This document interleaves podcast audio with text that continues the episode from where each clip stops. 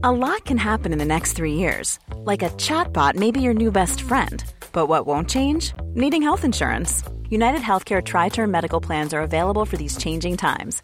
Underwritten by Golden Rule Insurance Company, they offer budget friendly, flexible coverage for people who are in between jobs or missed open enrollment. The plans last nearly three years in some states, with access to a nationwide network of doctors and hospitals. So, for whatever tomorrow brings, United Healthcare Tri Term Medical Plans may be for you. Learn more at uh1.com. Mom deserves the best, and there's no better place to shop for Mother's Day than Whole Foods Market. They're your destination for unbeatable savings, from premium gifts to show-stopping flowers and irresistible desserts. Start by saving 33% with Prime on all body care and candles. Then get a 15-stem bunch of tulips for just $9.99 each with Prime. Round out Mom's menu with festive rosé, irresistible berry chantilly cake, and more special treats. Come celebrate Mother's Day at Whole Foods Market.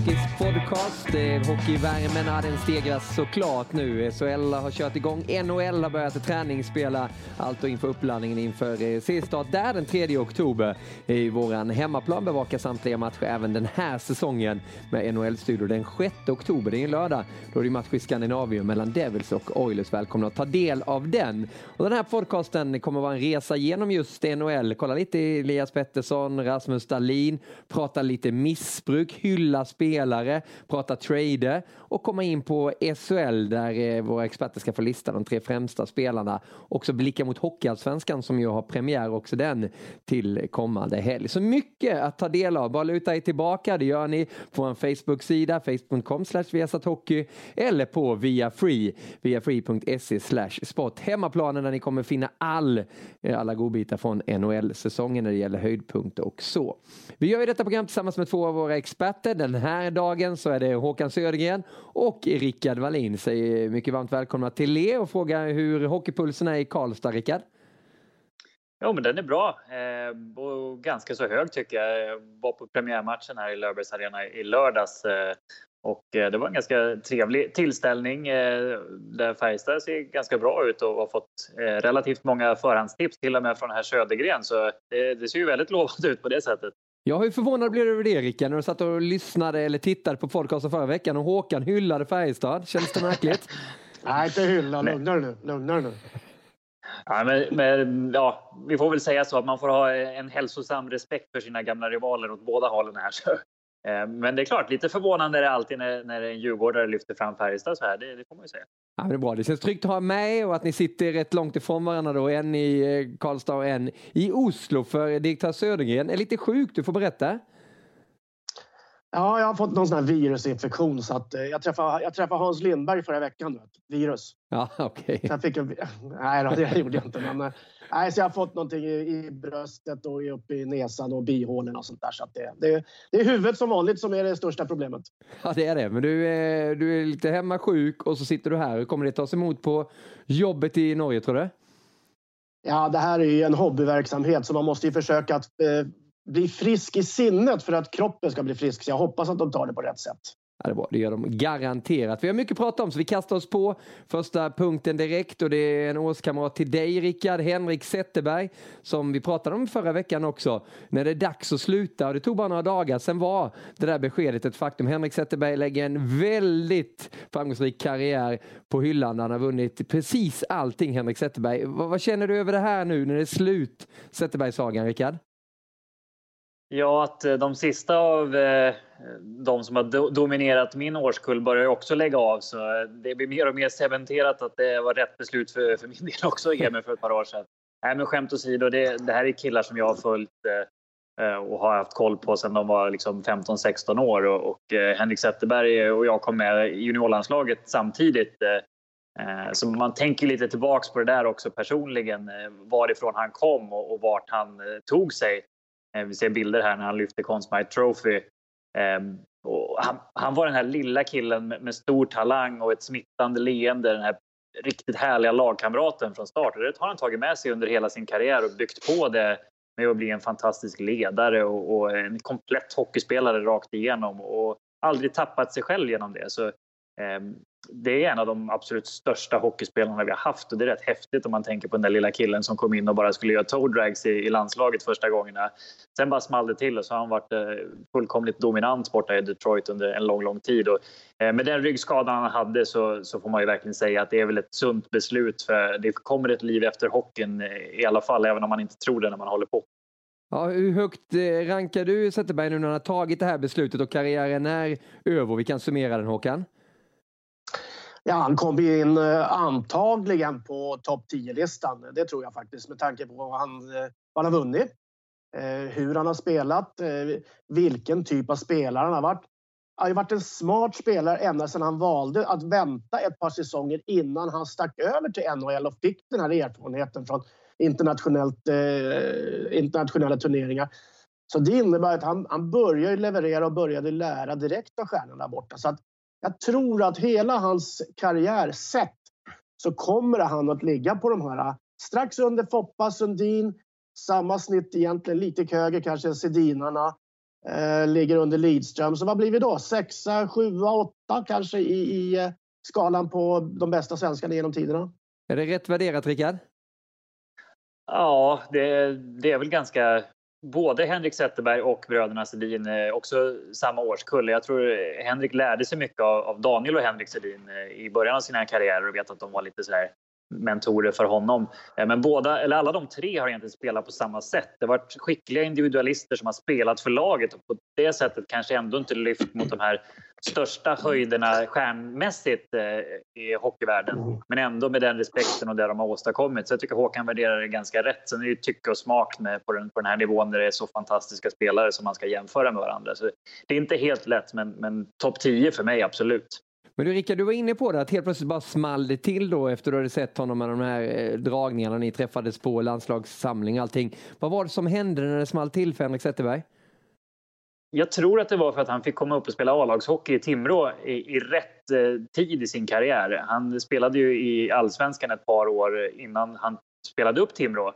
Eh, och en sommar där, sommaren innan junior-VM sista året, då hände det något med Henrik Zetterberg. Då var han inte bara den här skickliga tekniska spelaren utan han blev en helt komplett hockeyspelare. Hade ett högre tempo i sitt spel och var en sån här fältherre ute på isen och kombinera det med, med det spelsinne han redan hade. Så, eh, det, var, det var som att det var en nästan ny spelare när vi såg honom efter sommaren där och, och var fullkomligt dominant, eh, inte bara i Timrå utan även i, i junior-VM och, och, tog med sig det upp i elitserien sen också. Och det är den stora skillnaden tycker jag med, med det Timrå-laget som har gått upp nu kontra när Henrik Zetterberg gick upp. Att, eh, som Håkan sa, Zäta valde att vara hemma och, och liksom växa i den kostymen och också hjälpte Timrå att etablera sig i SHL, elitserien som det var på den tiden.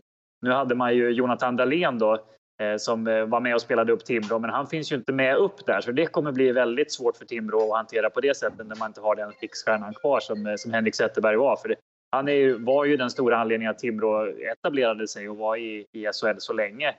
Så det, det var smart gjort för, för bådas utveckling där i, när, när han mm. verkligen tog sig tid och blev den spelare han var när han var redo att komma över och, och slog sig in i det här stjärnfyllda Detroit-laget som var när han kom över. För det var inte bara att ta en tröja och komma in och spela powerplay och fick en roll utan han kämpade sig in där också och tog eh, lagom stora steg eh, och, och blev till slut den stora ledaren och kaptenen.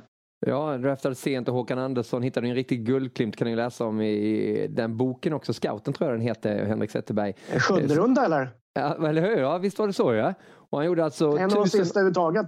1082 matcher och 960 poäng. Vunnit Conn Smythe, alltså främsta spelare då i eh, slutspelet. Eh, Stanley Cup vann de ju 08.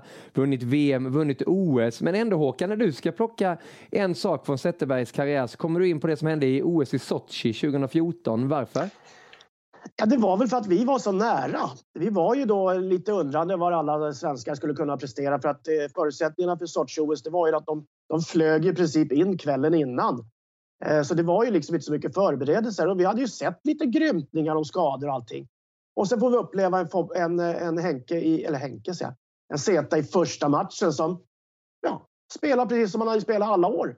Såg inga skrymning på det, tvärtom såg väldigt bra ut positivt i miljön runt omkring honom.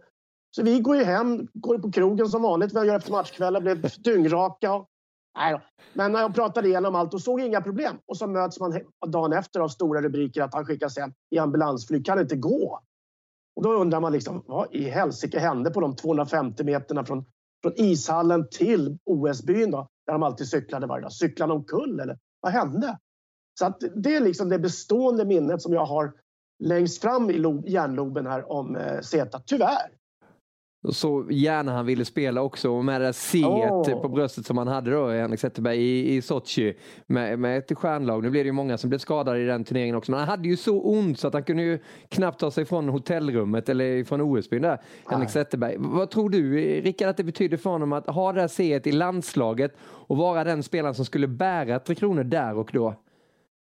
Ja, han kände väl det ansvaret lite grann tror jag att det var hans tur att ta över och, och eh, leda Tre Kronor eh, och hade en, en rejäl chans att bli liksom guldkaptenen för, för efter Hoppa och Lidström och, och, och det gänget var med och, och spelade hem OS-guldet i Turin så, så blev ju de liksom de stora hjältarna även om det fanns fler som var med och bidrog där i, i allra högsta grad. Så, eh, det är en ansvarsfull kille och en ansvarsfull spelare så jag, tror att det kan också ha gjort att han kanske pushade sig lite för hårt där och till slut så tog även eh, ryggen slut eh, i fel läge då får man säga. Och det är överhuvudtaget överhuvudtaget att han kom tillbaka och kunde spela så pass bra hockey som han gjorde efter den där skadan. Det får jag säga. Mm. Det, det trodde jag nästan inte. Nej, Henrik Zetterberg som, om man tittar på NHL då, har höjdpunkten 07-08 när de vann Stanley Cup och han blev utsedd till den mest värdefulla spelaren i det där slutspelet. Vad gjorde honom så otroligt framgångsrik just då, Rickard? 08?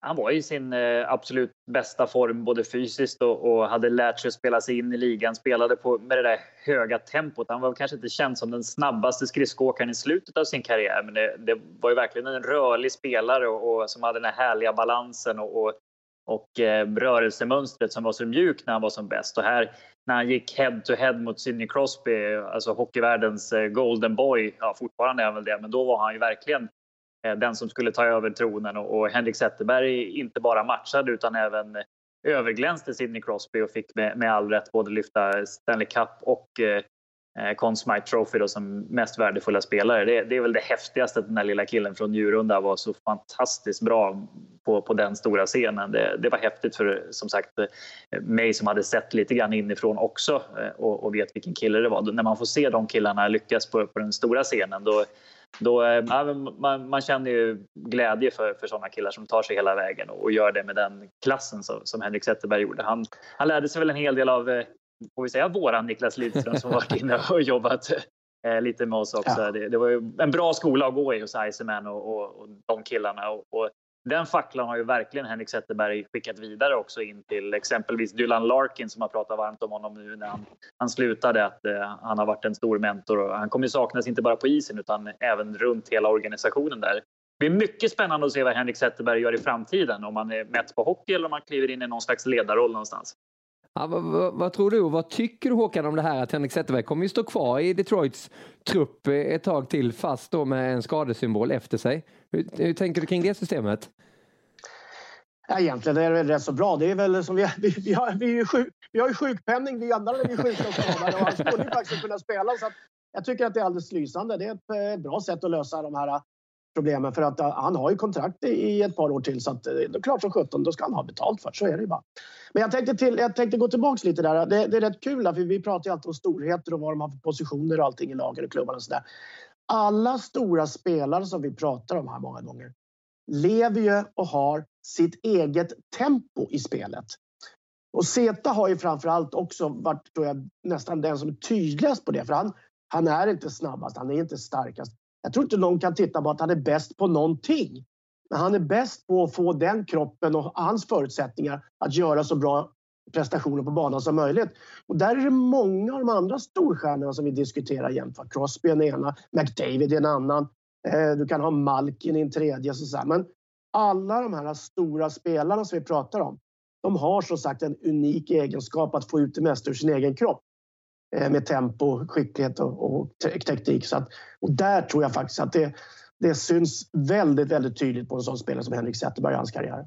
Ja, och vi hyllar den där karriären och gratulerar honom till den och för att vi fått njuta av honom på isen. Henrik Zetterberg alltså, OS-guld, VM-guld och Stanley Cup-mästare med Detroit. En framgångsrik karriär är över. Men det finns ju mängder av svenska superstjärnor kvar i världens bästa hockeyliga, NHL, och det har ju handlat om Erik Karlsson den senaste veckan, precis efter Henrik Zetterberg hade gått ut och meddelat det där så var det ju rubriken om Erik Karlsson, för nu lämnar han Ottawa efter många, många år där, så är det dags för nummer 65 att bege sig till San Jose. Eh, hur oväntat var det för dig, eh, Rickard? Att det blev San Jose? Ja, men lite oväntat att det blev just San Jose, men att det skulle hända någonting, det var man ju helt säker på. Han plockade till och med upp pucken efter sin sista match, Erik Karlsson, eh, och tog med sig den hem och då förstod man ju att det här, det här måste ju bara hända någonting. Eh, men intressant att det blev just San Jose som sagt. Jag behövde inte ge upp eh, speciellt mycket får vi väl säga i sammanhanget för att få Erik Karlsson. Nu är det ju för sig bara ett år kvar på kontraktet så det spelar ju in när man gör de här traderna, det, det vet jag. Men det känns som att man, eh, man gjorde ju sitt lag markant mycket, mycket bättre. Och det är ju absolut inte en dum strategi att bygga på riktigt vassa backar eh, om man vill gå långt i slutspel eller ha ett, ett välfungerande lag. Så Nej, eh, det är väl egentligen bara målvakterna som är kvar som, som frågetecken för San Jose om man ska bli eh, den största utmanaren tycker jag på västsidan, även om det finns många lag där. Så en häftig miljö med både Brent Burns och Erik Karlsson i samma lag. Det ska bli jättespännande att se vad de kan hitta på, för det är ju verkligen killar som spelar, som Håkan sa, i sitt eget tempo. Men just det här då att han har ett år kvar på kontraktet. Nu spelar han med San Jose den här säsongen. Men hur övertygade är du Håkan att de har pratat redan nu om fortsättningen? Vi har ju hört att Sharks har gått ut och säger att de vill erbjuda honom ett bra kontrakt. De bästa spelarna ska ha grymt bra betalt. Ja. Eh, ligger de redan långt fram tror du i den processen? Eller hur fungerar det? Ja, ja det tror jag. Det tror jag. Det är väldigt sällan att det spelar den här kalibern så att säga, köps över för de här korta hyresperioderna som det är på en säsong. Va? Det är det för riskabelt för, även om man inte ger bort så mycket. Eh, Horst Plaster heter han väl, ägaren till San Jose som äger SAP bland annat där också. Han har ju hur mycket kulor som helst. Då. Så att, eh, är det bara upp till honom så pröjsar han av Karlsson med en dagslön eller något liknande. Så för honom är det inte något problem. Utan det är ju bara för att egentligen komma in under det här lönetaket på rätt sätt. Men de gör ju det också lite på sikt för de tror att lönetaket går upp.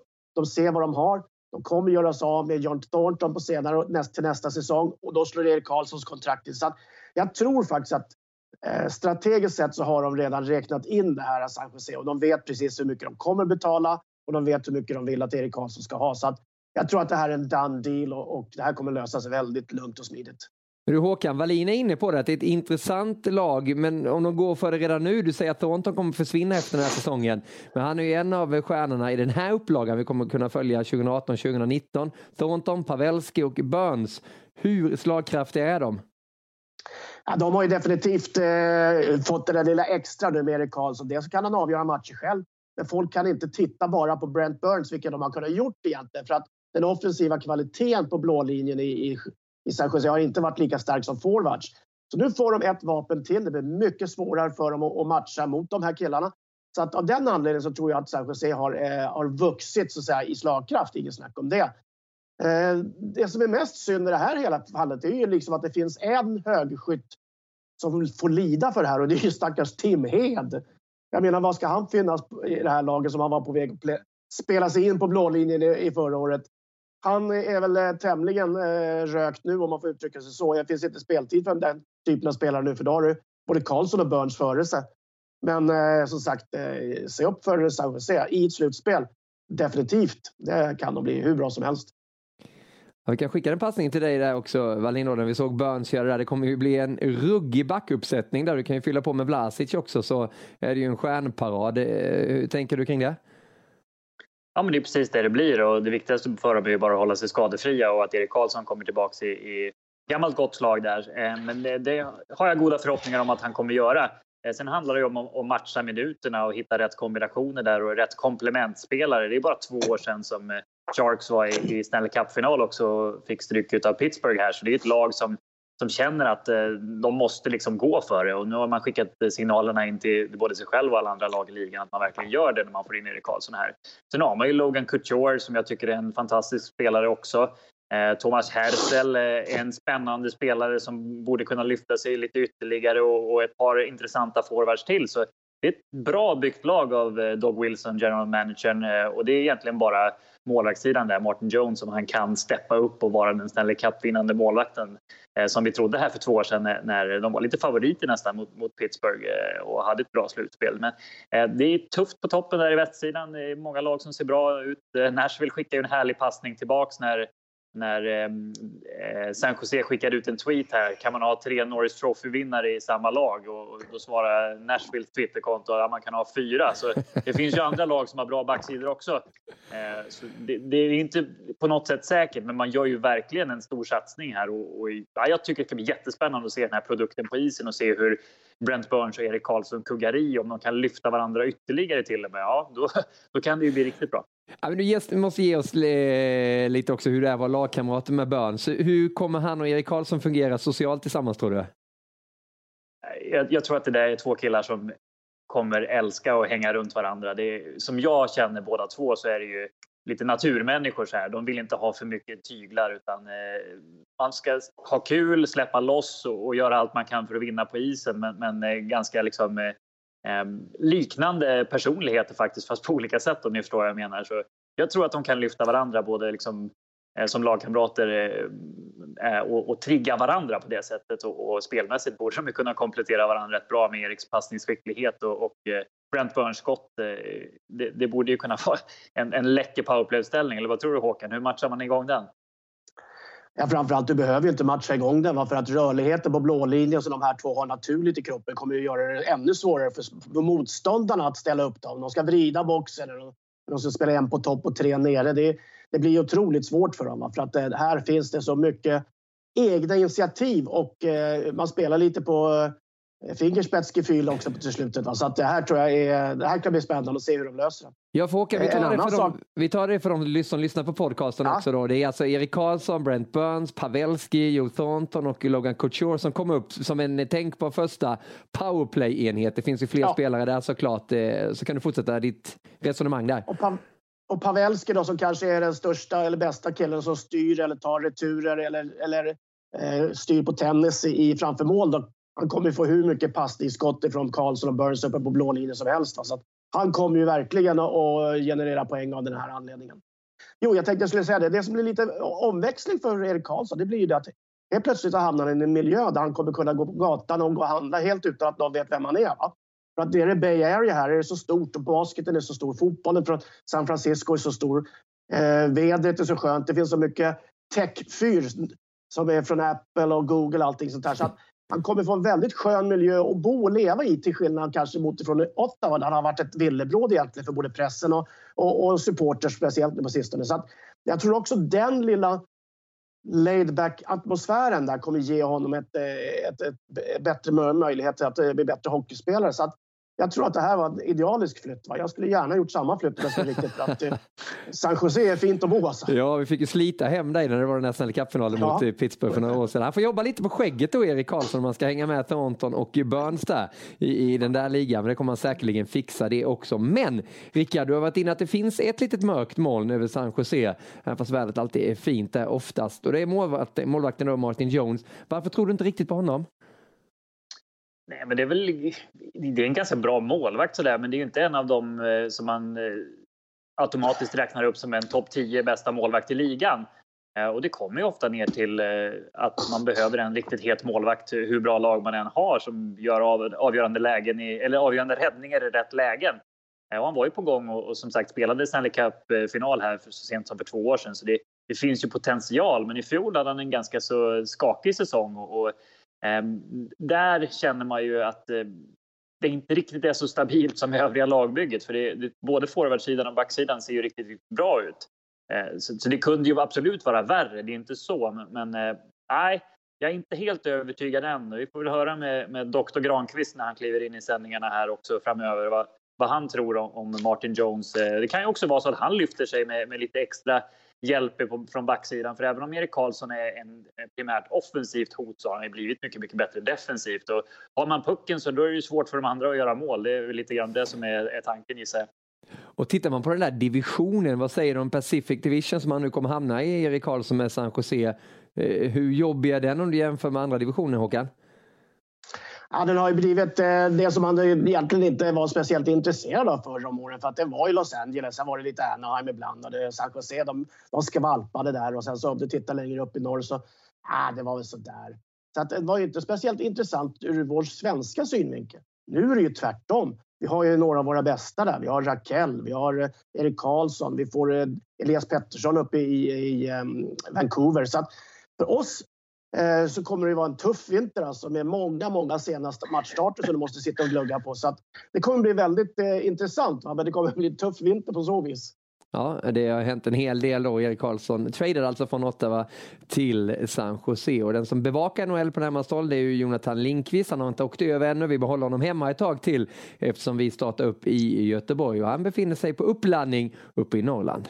Ja, hallå på er och välkomna till den norrländska tänkarstolen där vi idag ska snacka silly season ur svenskt perspektiv. Och då börjar vi såklart med det som av hela hockeyvärldens största silly snackis och det är ju såklart Erik Karlssons trade till San Jose. Mycket som har diskuterats efter det här, vad Ottawa fick utbyte, vad Erik ska passa in i Sharks lagbygge där Brent Burns redan finns.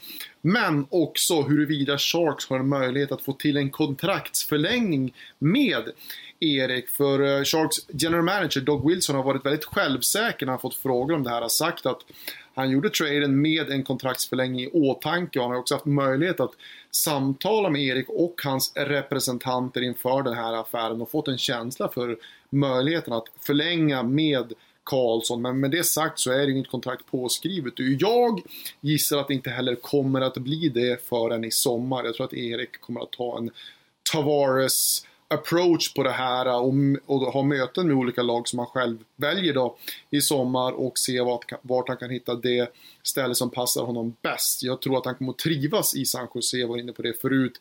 Jättetrevlig plats, bra klimat, eh, Eh, fin stad, jättebra fans, bra organisation. Och jag tror också att de är beredda att betala Erik ja, en 11 miljoner dollar per säsong i åtta år, vilket han kommer att begära och ska ha. Det var det som Drew Dowdy fick av LA Kings. Men det är någonting som jag tror kanske saknas här och det tror jag att är att Erik kanske inte känner att Sharks långsiktigt innebär den bästa chansen för honom att samla på sig Stanley Cup-ringar. De har absolut en bra möjlighet att gå långt den här säsongen, men det här är ju ett ganska ålderstiget lag. Nyckelspelarna som Burns, Couture, eh, Marko Vlasic och Pavelski och Thornton är ju alla över 30. Så att det är ett relativt ålderstiget lag och därför vet jag inte om det är optimalt för Erik att satsa på just Sharks långsiktigt. På tal om svenskar och kontrakt så har ju William Nylander inget sådant med Toronto. Han är restricted free agent och ligger i förhandling med Maple Leafs men de har inte kommit överens. Det sägs att Nylanders läger vill ha ett långtidskontrakt och att klubben och Nylanders läger då inte kan komma överens om vad siffran ska vara på det kontraktet. Det som har rapporterats är att Nylanders läger begär 8 miljoner dollar per säsong. Men då ska man såklart komma ihåg att man i en förhandling givetvis går ut högt. Det jag har hört från Kanada är att Nylanders läger använder David Pasternaks kontrakt från i fjol som en startpunkt. Han skrev ett sexårskontrakt års kontrakt med Boston värt 6,67 miljoner dollar per säsong. Toronto sin sida kollar mer på Nikolaj Ehlers i Winnipeg som fick ett sjuårskontrakt värt 6 miljoner dollar per säsong. För Torontos del är det här såklart en oerhört viktig förhandling, inte bara ur perspektivet att de ska skriva med William Nylander utan också för att de nästa sommar ska förlänga med Mitch Marner, en spelare som vad det gäller position, produktion och potential är relativt jämförbar med Nylander och man kan i princip garantera att Mitch Marner inte kommer att ta ett öre mindre än vad William Nylander får på det här kontraktet. Så därför så förhandlar Kyle Dubas i praktiken mer än bara Nylanders kontrakt nu när han försöker knyta upp sin svenske forward. Så det här kan nog bli en riktigt tuff förhandling och vi ska inte vara förvånade om William Nylander inte finns med i laget när Toronto Maple Leafs inleder den här grundserien. Hur som helst så ska det bli väldigt intressant att fortsätta följa vad som händer kring William Nylanders framtid. Ja, det är oerhört intressant såklart. Dels att han inte riktigt höll med dig Håkan att eh, dealen var klar för Erik Karlsson i framtiden. Men om vi stannar vid det här med William Nylander och kontraktsförlängningen. Vi har varit inne på det tidigare också. Det är ju din gamla klubb där, Toronto, Rickard. Eh, alltså vilken, vilken nivå tycker du är rimlig för William Nylander? Ja, det, det här är ju en det är en knivig kontraktsförhandling på det sättet att eh, tittar man till potentialen eller till vad som faktiskt har pre presterats så här långt så är det två egentligen vitt skilda saker. Eh, jag tror att båda egentligen ser till potentialen men ska man förhandla om ett kontrakt här så vill ju Toronto inte binda upp sig på eh, en dollar extra eh, i förlängningen med tanke på vilka kontrakt man nu har för att få bli konkurrenskraftiga. Så det är ett jätteviktigt kontrakt för båda parterna här för att jag tror inte att Toronto har råd att vara utan William Nylander heller i år. Eh, och, och, kommer han in sent i säsongen här så blir det en tuff situation också och, och hitta rätt kemi och, och allting där. Så eh, det är väl det som gör att det blir så pass eh, känsligt för, ur båda lägren jag sett här för att eh, jag tror inte William heller vill ta ett, eh, ett ett lägre kontrakt eller en sån här bridge deal som det kallas ibland, att man tar ett, eh, ett mellankontrakt innan man får sitt eh, stora långa kontrakt som de flesta spelarna och agenterna söker numera. Så, eh, det, det är jätteviktigt läge för, för båda parter här och det är det som gör att det tar tid. Och, ja, David Pasternak känns ju som en rimlig jämförelse men jag tycker väl kanske inte riktigt att han är där än och har presterat det som Pasternak gjorde i fjol exempelvis. Så nej, det, det här kommer bli knivigt och det, jag var ganska hoppfull här för några veckor sedan och trodde att båda skulle vara angelägna om att få det ur vägen för att det inte skulle bli någon diskussion. Men nu känns det som skadan redan är lite skedd här så nu kommer det nog bli ganska så svårt att få till någonting. Det, det tror jag. När träningsmatcherna har börjat och, och allt det här så nej, jag är, jag är rädd för att det drar ut på tiden. Vad är din syn på det Håkan? 29 där, Nylander. Kommer han spela vidare i Toronto eller bör du också svänga lite som Rickard? Ja, det, jag tror att det är väldigt svårt att svara på den frågan i och med att man inte är så insatt. För att det, det handlar ju om att i, i perspektivet längre kontrakt så har vi ju eh, ett par stycken som kanske är ännu viktigare då, eh, längre fram i, i kontraktsförhandlingar. Så att Dubas där som sitter lite som ensam nu och har tappat många av sina äldre stöttepelare ska ta de här besluten själv. För honom är ju det här kanske det mest, en av de mest avgörande delarna i sin fortsatta karriär. Eh, river han det här bygget som de har startat nu när man har fått in Tavares eh, genom att göra Matthews lite olycklig om inte han får spela med Nylander till exempel. Så, alltså, då kan det lätt bli att den här bollen börjar rulla åt fel håll och vi vet ju hur publiken, eh, hur onådig de kan vara i Toronto och att det faktiskt är ett rätt suktande på framgång där efter många års eh, missar och mindre roliga ishockeysäsonger. Så att jag tror att han sitter mitt i smöret här och ska då ta rätt beslut. Och det är inte så lätt. Det är folk som tycker si, det är folk som tycker så. Sen är det folk som tycker mycket bakom familjen, eller bakom familjen, bakom Nylander själv som anser saker. Och jag tror att eh, Nylander själv Peter, eller, vill bara spela hockey. Mm. Jag, jag tror han skulle kunna spela på ett, sitt rookie-kontrakt ett år till bara för att få spela. Men nu är det så många som ska ha en liten bit av den här kakan. Så jag tror att det här, det här kan bli en mycket, mycket tuff nöt att knäcka. There's never been a faster or easier way to start your weight loss journey than with PlushCare. PlushCare accepts most insurance plans and gives you online access to board-certified physicians who can prescribe FDA-approved weight loss medications like Wigovi and Zepbound for those who qualify. Take charge of your health and speak with a board-certified physician about a weight loss plan that's right for you.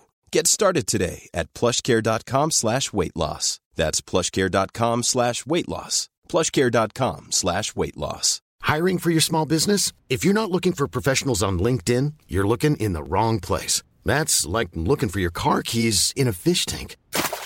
LinkedIn helps you hire professionals you can't find anywhere else, even those who aren't actively searching for a new job but might be open to the perfect role. In a given month, over 70% of LinkedIn users don't even visit other leading job sites. So start looking in the right place. With LinkedIn, you can hire professionals like a professional. Post your free job on linkedin.com slash people today. Ja, får se när den knäcks då. Inget nytt där då. Tack för informationen från Jonathan Linkvist som ni kommer höra och se mycket av under den kommande NHL-säsongen. En som vi kommer se av mycket på isen, det hoppas vi, det är ju Robin Lene som även han var med i den här händelserika veckan förra när han gick ut och berättade om sitt missbruk och den depression som han hade drabbats av och att det faktiskt var så nära att han funderade på att avsluta livet, Robin Lene som nu då kommer spela med Islanders den här säsongen och det var ju skakande berikande läsning när man läste det som han skrev, Robin Lehner. Vad kände du Rickard när du tog del av det här? Ja, det, det knöt sig lite grann i magen, eller ganska mycket i magen, när man, man läser att eh, en spelare eller en, en medmänniska egentligen har mått så där dåligt. Och, eh, nej, det är inget bra för... Eh, jag tror, man kan ju säga att det är ett hockeyproblem, men det, det är ju ett samhällsproblem också att, att unga människor som ändå lever sin dröm känner på det här sättet och har problem med missbruk och, och allting och inte får hjälp i tid. Ehm, Robin Lehner har ju haft en ganska tuff väg som, som målvakt när han växte upp har man ju fått berättat för sig att han blev ganska hårt driven också men har ändå nått sina drömmars mål och allt verkade vara frid och fröjd. Samtidigt har man ju sett lite tendenser att han har varit eh, eh alltså känslostyrd målvakt som inte alltid är det bästa. Eh, att han har varit väldigt arg och haft de här aggressionerna på isen ibland. Så jag eh, bara hoppas att han nu får sin hjälp och, och, och eh, att han kommer hitta ett sätt att och bli nykter och, och, bli en bättre hockeymålvakt och hitta någon slags inre frid. För det. Eh, att han gillar att spela hockey, att han kan göra det bra, det har vi ju sett, sett prov på. Men det, återigen, det finns ju ett liv efter hockeyn också och det är ju mm. trots allt det som är det viktigaste. Vad säger du om modet han visar upp, Håkan, när han går ut med det här och verkligen öppnar upp hela bilden för, för hela hockeyvärlden och för hela världen i övrigt? Ja, det sa han ju också i, eh, eller skrev rättare sagt i den här artikeln, att det var ju liksom en av de största eh, trösklarna att han skulle passera då för att kunna öppna upp sig just. Och det var väl en del av lekeprocessen som han dessutom har fått eh, sig eh, hjälpt genom. då. Eh, att vara ärlig framförallt mot sig själv, det är ju bland det svåraste som finns. Det är ju bara att gå till oss själva. Eh, hur man fuskar på träningar ibland eh, för att man tycker att äh, det, det där klarar jag ändå. Va? Eh, så att, eh, jag tror den där ärligheten mot sig själv, att kunna våga först och, inse själv att man har problem. Två, kunna delge andra för det. den är oerhört viktig för en, att starta just lekeprocessen. Så att eh, jag tror att jag hoppas framförallt, jag, jag, jag tror ingenting i det här fallet, för det här kan jag otroligt lite om. Så att det här är i alla fall en bra start känns det som för Robin Lehner att komma ut med det här och på det viset få bukt med problemet för ögonblicket. Och sen är det ju lite fascinerande egentligen. Vi säger ju det, Rickard var inne på det också. Människa som har allt, eh, hockeyspelare som eh, lever ett lyxliv och jag säger det, ett lyxliv som få vill lämna för att NHL är ju ett fantastiskt eh, levnadsöde egentligen att få, att få leva i. Men att eh, känna så här då, för, så, då tror jag folk förstår att livet är inte bara eh, rosor och, och, och champagne utan det är mycket, mycket jobb och det är mycket, mycket skit bakom eh, eh de här eh, förhängen också va, som, som drabbar spelare i NHL. Så att, eh, man ska ta sig en rejäl funderare på vad man håller på med och hela tiden vara ärlig mot sig själv. Annars kan det gå illa i den här branschen. Ja, men just på tal om champagne och, och alkoholen och missbruk. Eh, du som har varit i den där ligan också, Rickard. Alltså, nu ska han hålla sig undan det här och han kommer få väldigt mycket hjälp har vi hört av organisationen, av familj och hela den biten. Men hur svår tror du den resan blir? Hur mycket alkohol och sånt figurerar i NHL-världen?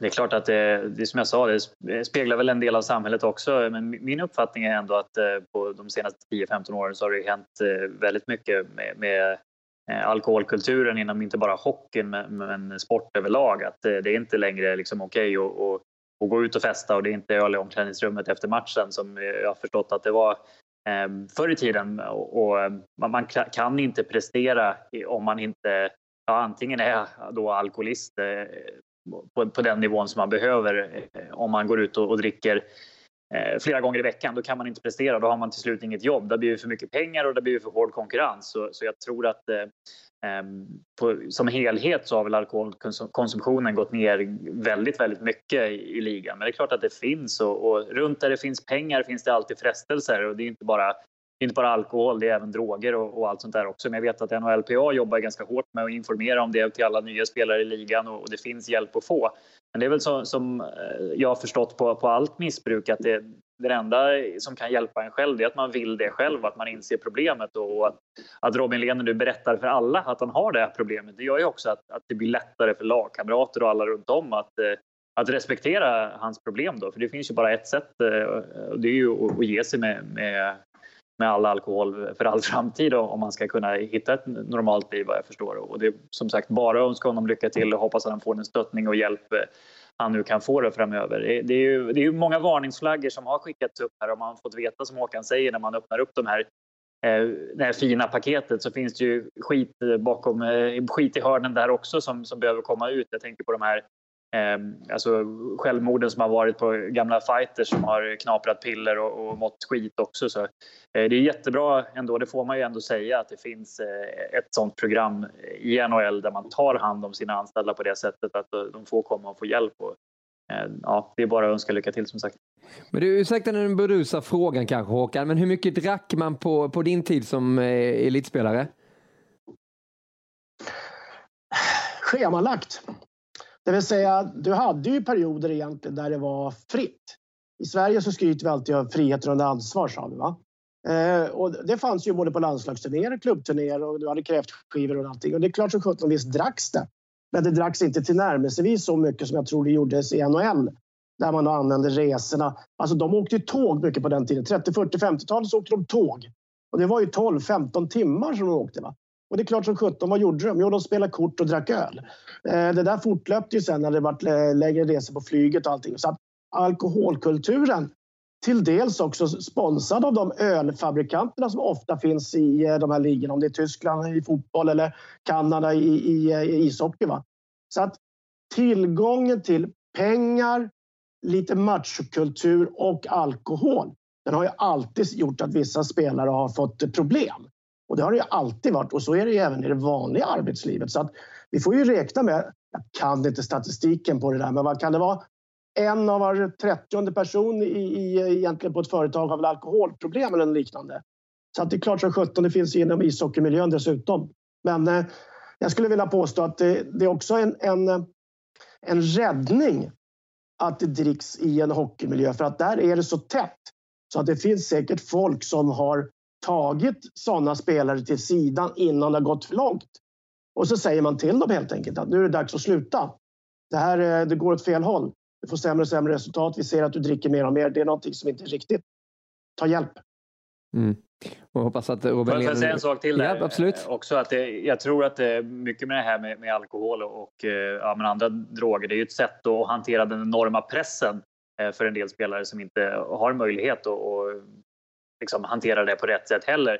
Så vi behöver ju bli lite mer öppna om att det är okej okay att, att, må dåligt och känna pressen och, och hjälpa spelare och medmänniskor också. Det, det är den här machokulturen som har funnits inom hockeyn som har, har gjort att vissa tar till eh, ja, liksom såna, såna grejer som man inte mår bra av i förlängningen heller, så, som alkohol för, för att kunna liksom det, för det ska vi vara ärliga mm. med att säga på den högsta nivån här. Du är en handelsvara i NHL även om de tar bra hand om sina spelare. Så när du slutar prestera, då slutar folk bry sig. Eh, eh, jag har sett, liksom, det var någon dokumentär om en, en gammal spelare, vad heter han, Joe Murphy va, som är hemlös nu. Eh, han fastnade också i det här träsket en gång i tiden när han drack för mycket och, och kunde liksom inte hantera pressen. Så det, det, är svårt när man kommer upp på den här nivån som Håkan säger med pengar, press och, och allt det här runt om. Det, man måste kunna erkänna för sig själv och för andra att man, man mår dåligt och det gjorde Robin Lehner bra och det hoppas jag att mm. fler, om man nu känner det, tar efter. Ja, lycka och styrka där till Robin Lehner då, som ju fick en fin eh, debut i Islands också, höll ju nollan eh, i sin första träningsmatch. Det är igång med de här träningsmatcherna nu för NHL-lagen och vi bevakar ju en hel del i våra kanaler och på Viaplay. Ni kunde bland annat eh, följa mötet i Kina där NHL har flyttat över träningsmatcher precis som man gjorde i fjol. I fjol var det ju Vancouver och King som var där. Nu är det ju Boston och Calgary, men det var lite sömnigt och det var lite få personer där i Kina som tittade på den här matchen, vilket väckte uppmärksamheten från mig i alla fall, för jag tyckte väl samma sak i fjol. Varför är det så Håkan? Eh, Kina är ju en marknad som NHL ska ta och Kina är en marknad som bevakar NHL och Stanley Cup-slutspelet och då är det ju jättemånga som tittar. Hur kan man misslyckas med att fylla arenorna? Ja, det är faktiskt en, eh, en fråga som är berättigad. För att det, det, ska inte vara något problem. Det är ju som sagt många sponsorer som står för det här kalaset och det är självklart att i en sån stor eh, stad som det här spelas i, där, där är det ju bara att bjuda in då kunder, eh, anställda och liknande om man inte kan sälja de här biljetterna på den öppna marknaden. Så det är faktiskt lite förvånande. Så att eh, den här eh, strategin som de har kört, den kommer nog ändra lite tror jag. NHL gentemot marknaden Kina, för den släpper de inte satsningen på. Det kan jag garantera. Jag kommer ihåg, jag ska bara säga det, då, det var rätt kul. Vi satt ju bredvid kinesiska kommentatorerna när vi har gjort NHL-slutspelen de senaste gångerna, jag och Niklas Holmgren. Och eh, från år ett då, så har han tyckt att intresset var lite ljummet. Så frågade vi år två där om eh, hur ser det ut i år då? Är det några bra tittarsiffror? Ja, sa han. Ja, det är sådär, sa han. Det var 28 miljoner igår, men det är vi inte nöjda med. 28 miljoner? Ja, det är ju helt okej. Okay, men det var inget bra. Det var inget bra. Ja, men det, det, är häftigt att se att eh, marknaden växer i alla fall, att man försöker då NHL. NHL som ju kommer till Europa också och framförallt eh, till Göteborg, Skandinavien, 6 oktober så är det dags för Islanders, eller Devils att möta Oilers och då är det ju en eh, riktig NHL-match. Det blir något att se fram emot. TV3 via Play, via Satt Hockey är med på den resan. Och det kommer komma många nya svenska spelare som kommer blomma ut i den här säsongen. Två stycken som har de största strålkastarna handskarna på sig. Det är ju Elias Pettersson och det är Rasmus Dahlin. Och man förstår ju varför när man ser bilderna för er som kollar på podcasten. Elias Pettersson har inte varit blyg och det har inte Rasmus Dahlin heller varit i de här träningsmatcherna. Hur synar du de här två spelarnas insatser så här långt, Rickard? Utan att ha sett för mycket alltså.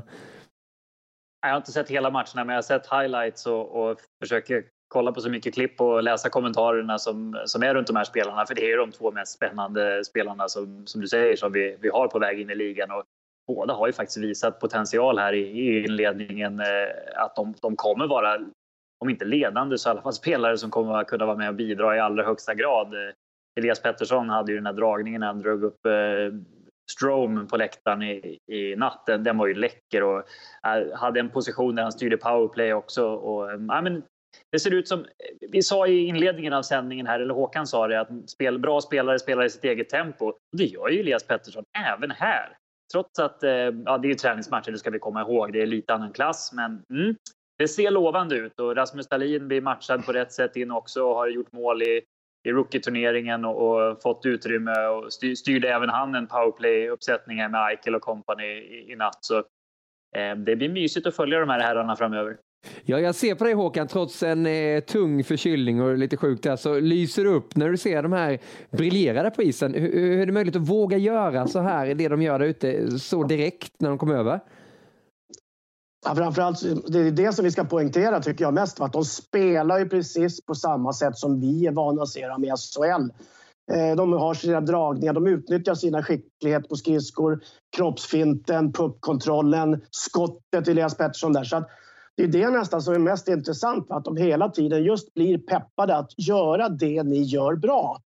Många gånger har vi fått förståelsen att NHL vill forma spelare så att de gör det de ska göra. Är du mm. forward på vänsterkedjan, ja, då ska du in och hämta puckar vid sargen. Du ska vara stark i närkamperna. Du måste jobba mer defensivt.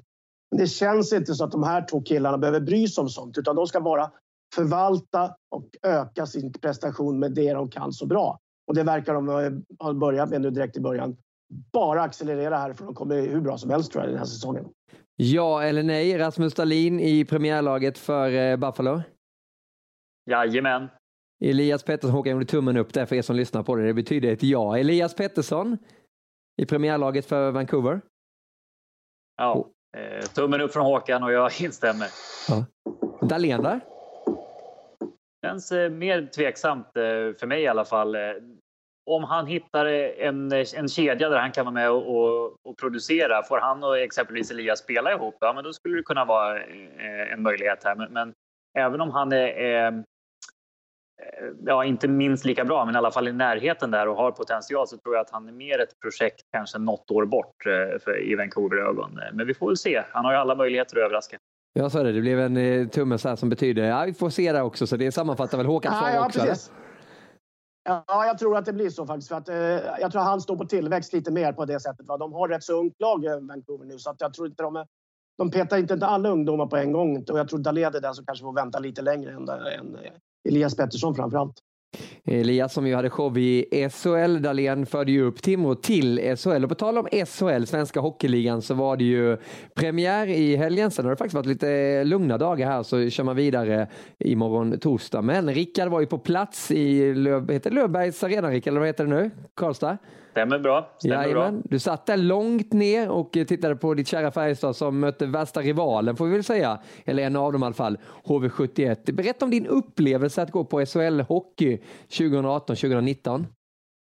Det är alltid kul att få se hockey live och jag tog med grabben och en kompis till, till honom och, och, hans pappa på, på hockey. Vi bestämde oss ganska sent. Det var en, en eh, sen lördagkväll eh, fast man har flyttat fram den, den sena lördagsmatchen till klockan sex så det funkar ganska bra för oss eh, utan att det blev allt för sent som sagt. Men det var en rätt så, så fartfylld, det var en rätt så känslosam öppnare match än, än vad jag egentligen förväntade mig. Och, och Färjestad eh, som har ett ganska brett lag i år om man tittar på hur det har sett ut de, de, eh, de tidigare åren här.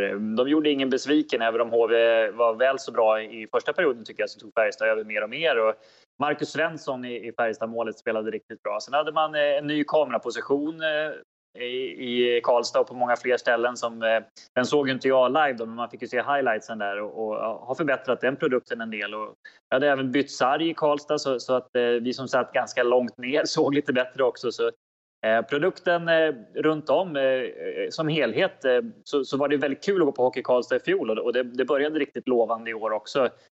Um, tycker jag. Så det, det, är en oviss SHL-säsong på det sättet att det, det, är väldigt många lag som som känns rätt så likvärdiga på, på pappret, förutom kanske Växjö där. Så det gäller att hänga med från start. Sen, sen var den här, som du säger, upplägget med att alla spelar på lördag, sen är det inte match förrän på torsdag. Eh, ska se om det blir ett, ett bra eller ett dåligt drag, för publiksiffrorna har väl varit lite så att det har varit mycket folk på premiären och sen har det gått ner en aning vad jag förstått. Så, men, men det känns som att man vill se mer nu. Det, det är nu hockeysäsongen är igång. Man vill se de här matcherna där det gäller vinster och förluster. För det är då man verkligen får se vad de bra spelarna kan leverera på alla, alla håll och kanter. Ja, hur, hur, tror du? Det är svårt att värdera nu Håkan, men hur mår SHL som eh, publikprodukt? Jag tror nog att den mår rätt så bra faktiskt. Det, det blir alltid lätt att måla fan på väggen så här. Va? Men eh, jag tyckte det hämtade sig rätt bra förra året. Jag tycker att det är många lag som har satsat eh, smart. Eh, vissa satsar inhemskt, vissa satsar utländskt. Man bygger en liten egen identitet. Man tittar inte på logotyper och sånt där utan man försöker hitta samarbete med supporterorganisationer och liknande. Så att jag tycker faktiskt många klubbar har eh, lokalt hittat en mycket bättre position i eh, hela näringsliv och, och eh, friluftslivet där så att man utnyttjar och går på matcherna på ett helt annat sätt, både från företag och från privatpersoner. Så att jag är inte så skeptisk faktiskt till SHL utan jag tror att det är rätt så bra. Sen får vi se vad de gör med alla slantarna, vad de satsar på, vilka satsningsområden de gör. Man. För att det är stora organisationer nu som kostar mycket pengar. Och eh, några felsatsningar gör oftast att eh, resultatet sportsligt konstigt nog dippar rätt fort. Va? Och då försvinner publiken. För att eh, de vill ha underhållning och de vill ha vinster. Och vill de ha slagsmål i publiken? Det har ju varit mycket prat kring det sedan Örebros tränare Sundblad var ute och sluggade lite att han ville tillåta att man skulle eh, få ha de här slagsmålen efter en tuff tackling så skulle den som fått gjort det verkligen få göra rätt för sig också. vad, vad kände du när du läste det där citatet, eh, Rickard? Ja, att eh, om ingen eh, kan hjälpa honom med de här åsikterna och förklara för honom att det, det här är inte sättet att komma till rätta med fula tacklingar eller att det blir ett renare spel. Eh, det är ju bara skitsnack. Då får väl någon i alla fall säga åt honom och, hålla de åsikterna för sig själv med tanke på Örebro Hockeys varumärke tycker jag. Det, är, eh, dessutom eh, vad heter han, Palushaj som gick ut och sa att man skulle behöva stå upp för sina handlingar. Den här kulturen har ju funnits i NHL forever. Den är på väg bort från spelet. Visst rinner känslorna över någon gång ibland, även i Sverige. Och, och det ska vi väl vara på lite liksom, rädda om, att man ska visa känslor. Men att man automatiskt ska behöva slåss efter en hård tackling som det har varit länge i NHL. Skulle vi verkligen få in det i Sverige, vad skulle det hjälpa produkten? Skulle det kunna attrahera en, en ja, jag vet inte, det här är ju bara en, en, hypotetisk fråga, men 2018 i Sverige med den debatten vi haft om alla hjärnskakningar, skulle vi verkligen ha folk som slår varandra i ansiktet då för att få lite fler? Eller, jag vet inte riktigt vad han tänker. Andemeningen den har ju funnits som sagt för alltid att man ska på något sätt vara rädd för att, för att göra någonting fult för då gör någon annan något fult tillbaks. Nej, kom igen nu. Va? Det, det var ju verkligen ett långt steg tillbaks. Det behövde inte SHL för att promota hockeyn och det behövde inte svensk hockey för att locka fler barn att komma och spela tror jag. Så lägg ner det där snacket. Vad är din bild av det hela? Eh, precis som Rickard är inne på så börjar det försvinna. Jag läste en artikel om NHL också där de tror faktiskt nästan till och med att tacklingarna kommer försvinna för att spelet går så pass snabbt nu så det är ingen som vågar riskera någonting över det där och det gör ju också att slagsmålen eh, kommer rinna iväg. Vad, vad säger du om det här Håkan? Är det ens en ja, debatt? Uttalandet, ut, ja, alltså debatten kan du ju alltid ha, men den slutar ju alltid på samma sätt. Ett, slagsmål är inte tillåtet i ishockey. Det har aldrig varit regelmässigt så att det, liksom, det finns ingen plats för det. Och sen i, i just det här läget när man pratar om skador, man pratar om huvudskador framför allt. Och då liksom hävda att slagsmål skulle på något vänster vara en väg att få bort de här fula tacklingarna. Det tror jag säger sig självt. Va? Den, eh, den åsikten tror jag han är väldigt, väldigt ensam om. Debatten har kommit upp i ett antal tillfällen. Jag tror Wikegård tog den för 8-10 år sedan. Va? Men eh, han höll igen labben rätt fort därefter han förstod vad han sa. Så att eh, det, helt vansinnigt utspel egentligen som eh, det är bara att sätta en tejpbit för munnen på Sundblad så fort som möjligt. Ja, och vi ska säga att Örebro står inte bakom det där heller. Sportchefen Niklas Johansson tog ju avstånd från det Örebro-tränaren hade sagt. Vi stänger den och eh, lyfter fram det positiva i SHL, för det finns ju många sevärda lirare. Men om du får lista tre stycken, Rickard, de tre bästa spelarna i SHL, eh, hur låter det och hur ser det ut? Ja, men det är inte helt lätt, för det finns ganska många kandidater och det är inte solklart de här toppspelarna eh, som det kanske har varit eh, förr i tiden. Utan det finns mycket kvalitet, men kanske inte de här topp, topp, toppspelarna som gör det jätteenkelt jobb. Men, men jag väljer, om jag ska få ta ut mina topp tre, eh, Ryan Lash i Frölunda som har ett härligt spelsinne och, också spelar på, på ett eget sätt och ett eget tempo. Härligt spelsinne, bra målskytt och, och, och gör alltid sina poäng offensivt. Så det här är ju en spelare som, som egentligen kommer få bära hela Frölundas offensiv i år. Så extremt viktigt för honom och för eh, Skandinavien-publiken att han har en lika bra säsong som han hade i fjol. Nummer två så väljer jag Andreas Engqvist eh, som hade en tuff säsong i fjol med, med skador och hoppas att han är eh, fit for fight i år. För det är Djurgårdens klara ledare. Eh, härligt spelsinne, en riktig fältherre ute på isen som eh, Ehm, kommer vara den viktigaste spelaren om Djurgården ska ta sig hela vägen och, och vinna ett SM-guld efter några år igen. Eh, nummer ett, eh, det var ganska lätt på min lista, det är Joakim Lindström. När, när han eh, spelar som han har gjort egentligen de senaste tio åren så, så är han den bästa spelaren och mest värdefulla spelaren eh, för sitt lag. Enormt viktig kontraktsförlängning eh, eh, för Skellefteå. Han skrev ju på ett kontrakt på isen här innan seriepremiären och, och gick ut och var sådär bra som han brukar vara. Det, det, var inte bara viktigt för, för Skellefteå utan för hela SHL att han finns kvar och, och, att de unga spelarna som kommer upp har någon att matcha mot och, och, och sikta mot så att säga. Och sen får han gärna fortsätta prestera på den den nivån eh, som han har gjort här. Förutom när, när de möter Färjestad såklart på torsdag. Då får han hålla sig lugn. Jag börjar bli lite orolig här. Du tar en lista, ta inte med någon Färjestad-spelare, men ta med en djurgårdare. Håkan som då eh, slog ett slag för att Färjestad kan eh, vinna SM-guld. Det, det är någonting på väg att hända. Saknar du någon spelare Håkan? Nej, det finns väl egentligen många. Det ska bli spännande att se vad den här Ortega i Växjö är för någonting. För att han har ju varit väldigt bra i träningsmatcherna. Det, det ska bli intressant. Sen har vi alltid de här eh, unga juniorerna som var i junior-VM förra året som har rört på sig lite. Bergs, eh, eller så, vad heter han, Tim eh, någonting. Eh, kommer jag inte ihåg i, i, i hastigheten här. Så, så att det, det, är många av de där som kommer utvecklas under säsongen och som kan bli väldigt sevärda. Så att jag tror att vi börjar få väldigt mycket individuella artister i hockeyn tillsammans med väldigt skickliga spelare. Så att, återigen en sak som jag säger, att jag, jag tycker SHL ändå är lite på gång alltså för att eh, de fostrar bra spelare, man eh, bygger lagen på rätt sätt, eh, man har starka tränarnamn i många klubbar för ögonblicket. Vilket också borgar för en rätt så bra produkt. Ja, sannerligen. Och där under så pockar ju alltid Hockeyallsvenskan som ligger oss kärt om i hjärtat eftersom vi har jobbat med den under många år. Hockeyallsvenskan som ju har premiär på fredag. Varför inte baka ihop en liten lista hur det kommer sluta då med eh, de eh, tre främsta lagen, Håkan? Lag 1, 2 kommer spela den Hockeyallsvenska finalen. Det där är invecklat, komplicerat. Vi kommer till det senare under säsongen. Men på tredje plats, kanske lite oväntat innan man började läsa ännu fler värvningar, Björklöven. Ja, jag tror att de har eh, seglat lite i motvind ett antal år nu där. Men eh, Fagervall som har varit där uppe under ett antal säsonger nu har börjat få styr på allting. Jag tror också att han är en väldigt skicklig tränare som jobbar långsiktigt. Eh, och det brukar alltid vara en överraskning och jag tror det är Björklöven. Och det här är ju ingen överraskning. Leksand. Leksand är och ska alltid vara med i toppen på Hockeyallsvenskan. De ska inte alltid vara med i SHL, men de ska nästan alltid vara med i Allsvenskan. Det gör de bättre faktiskt. För att de förgyller den serien, de lockar folk till alla andra arenor och de fostrar unga spelare. Så att, eh, att Leksand är med i toppen på Allsvenskan, det tror jag är så tydligt. Det här gör ont. Det gör ont. AIK Men jag som tror etta. faktiskt att AIK, ja, jag tror faktiskt att AIK är det laget som är, alla måste slå. Eh, har byggt också lite på sikt. Gått sig tillbaks under, under ett antal säsonger nu. Väldigt, väldigt skicklig ledare. Mittell har överraskat som tränare och eh, man har en stomme i laget. Man producerar egna talanger. Man hittar talanger lite som man fostrar upp i, eller som man nytänder i sin grupp. Så att, eh, Djurgården i allsvenska, eller Djurgårdens SHL-topp och AIK i, i eh, Hockeyallsvenska topp. Vi tippar det. Det skulle sitta Brummade. Det kan jag gå med på.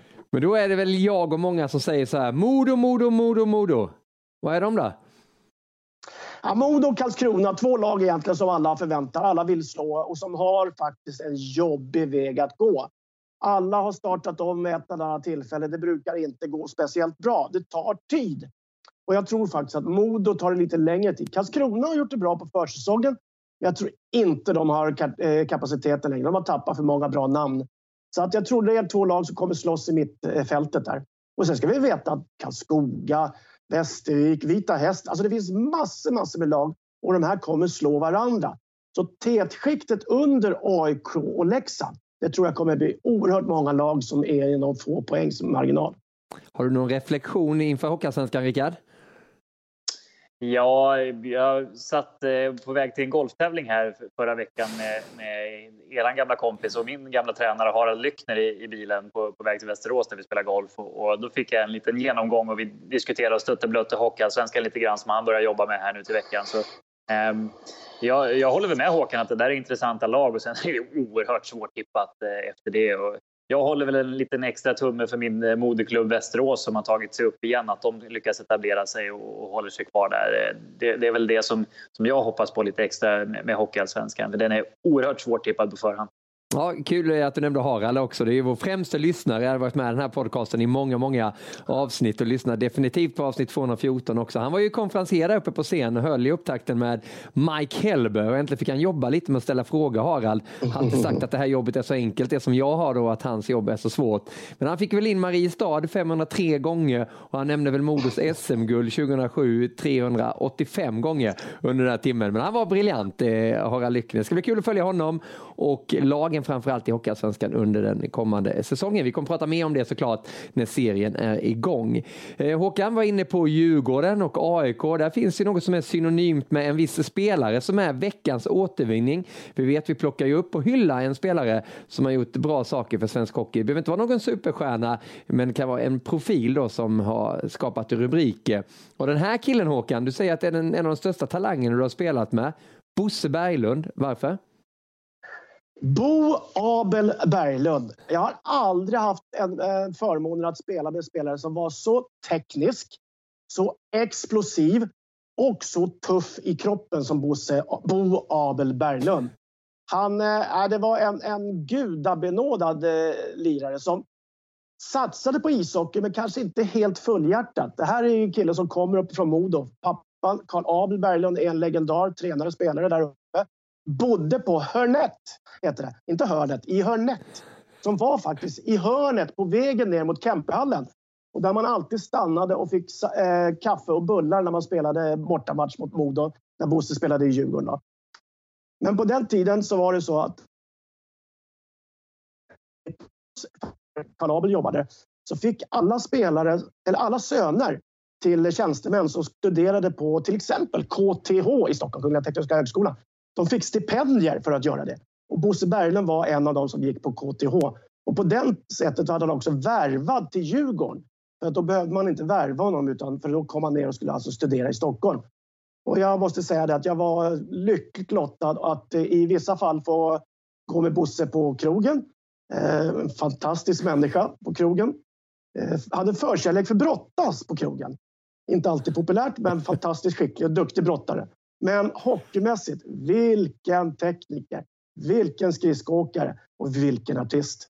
Du, Värd att söka i uh, Youtube-arkiven på. Ja, vi, vi kommer ju kanske mest ihåg honom som eh, expertkommentator på eh, TV4 där han jobbade under lång tid, Bo Berglund också. Men jag är lite intresserad det här med att han spelade både i Djurgården och AIK. Vann ni SM-guld i, i Djurgården med dig där Håkan. Hur kunde det bli AIK sen för honom och hur togs det emot?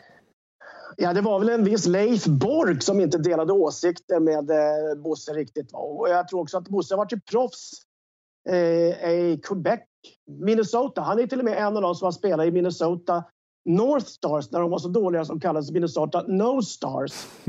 eh, sen var man också i Philly till slut. Och när han flyttade hem så ville Borken inte ha honom. Han tyckte inte han var tillräckligt bra som människa för att passa in i Borkens system. Så att, eh, då hamnade han i AIK.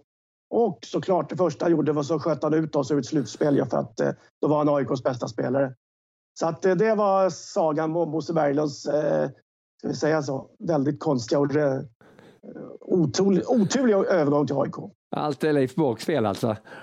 Allt är Leif Borks fel. Ja. Rickard, har du något eh, minne av Berglund eller är det just som expertkommentator? Ja, det är väl just det att, eh, att han, eh, han var expertkommentator när, när jag växte upp och jag vill minnas att han kommenterade eh, Tre Kronor där. Så, ja, det, som spelare så minns jag honom inte, men jag önskar att jag hade fått se dem, eh, de, den briljansen på isen då, när, när Håkan målar upp den bilden.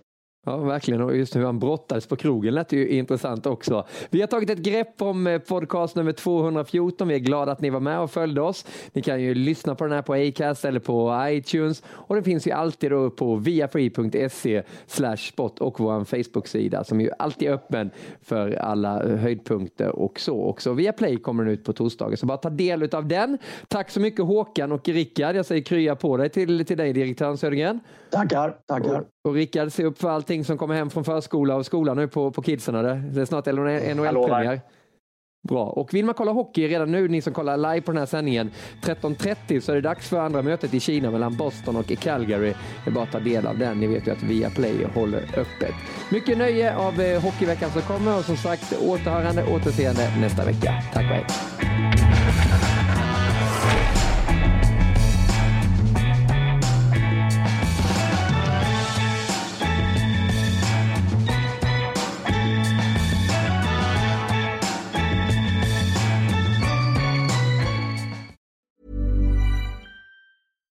Hi, I'm Daniel, founder of Pretty Litter. Cats and cat owners deserve better than any old-fashioned litter. That's why I teamed up with scientists and veterinarians to create Pretty Litter. Its innovative crystal formula has superior odor control and weighs up to 80% less than clay litter. Pretty Litter even monitors health by changing colors to help detect early signs of potential illness. It's the world's smartest kitty litter. Go to prettylitter.com and use code ACAST for 20% off your first order and a free cat toy. Terms and conditions apply. See site for details. Mom deserves the best, and there's no better place to shop for Mother's Day than Whole Foods Market. They're your destination for unbeatable savings, from premium gifts to show-stopping flowers and irresistible desserts. Start by saving 33% with Prime on all body care and candles. Then get a 15-stem bunch of tulips for just $9.99 each with Prime. Round out Mom's menu with festive rosé, irresistible berry chantilly cake, and more special treats. Come celebrate Mother's Day at Whole Foods Market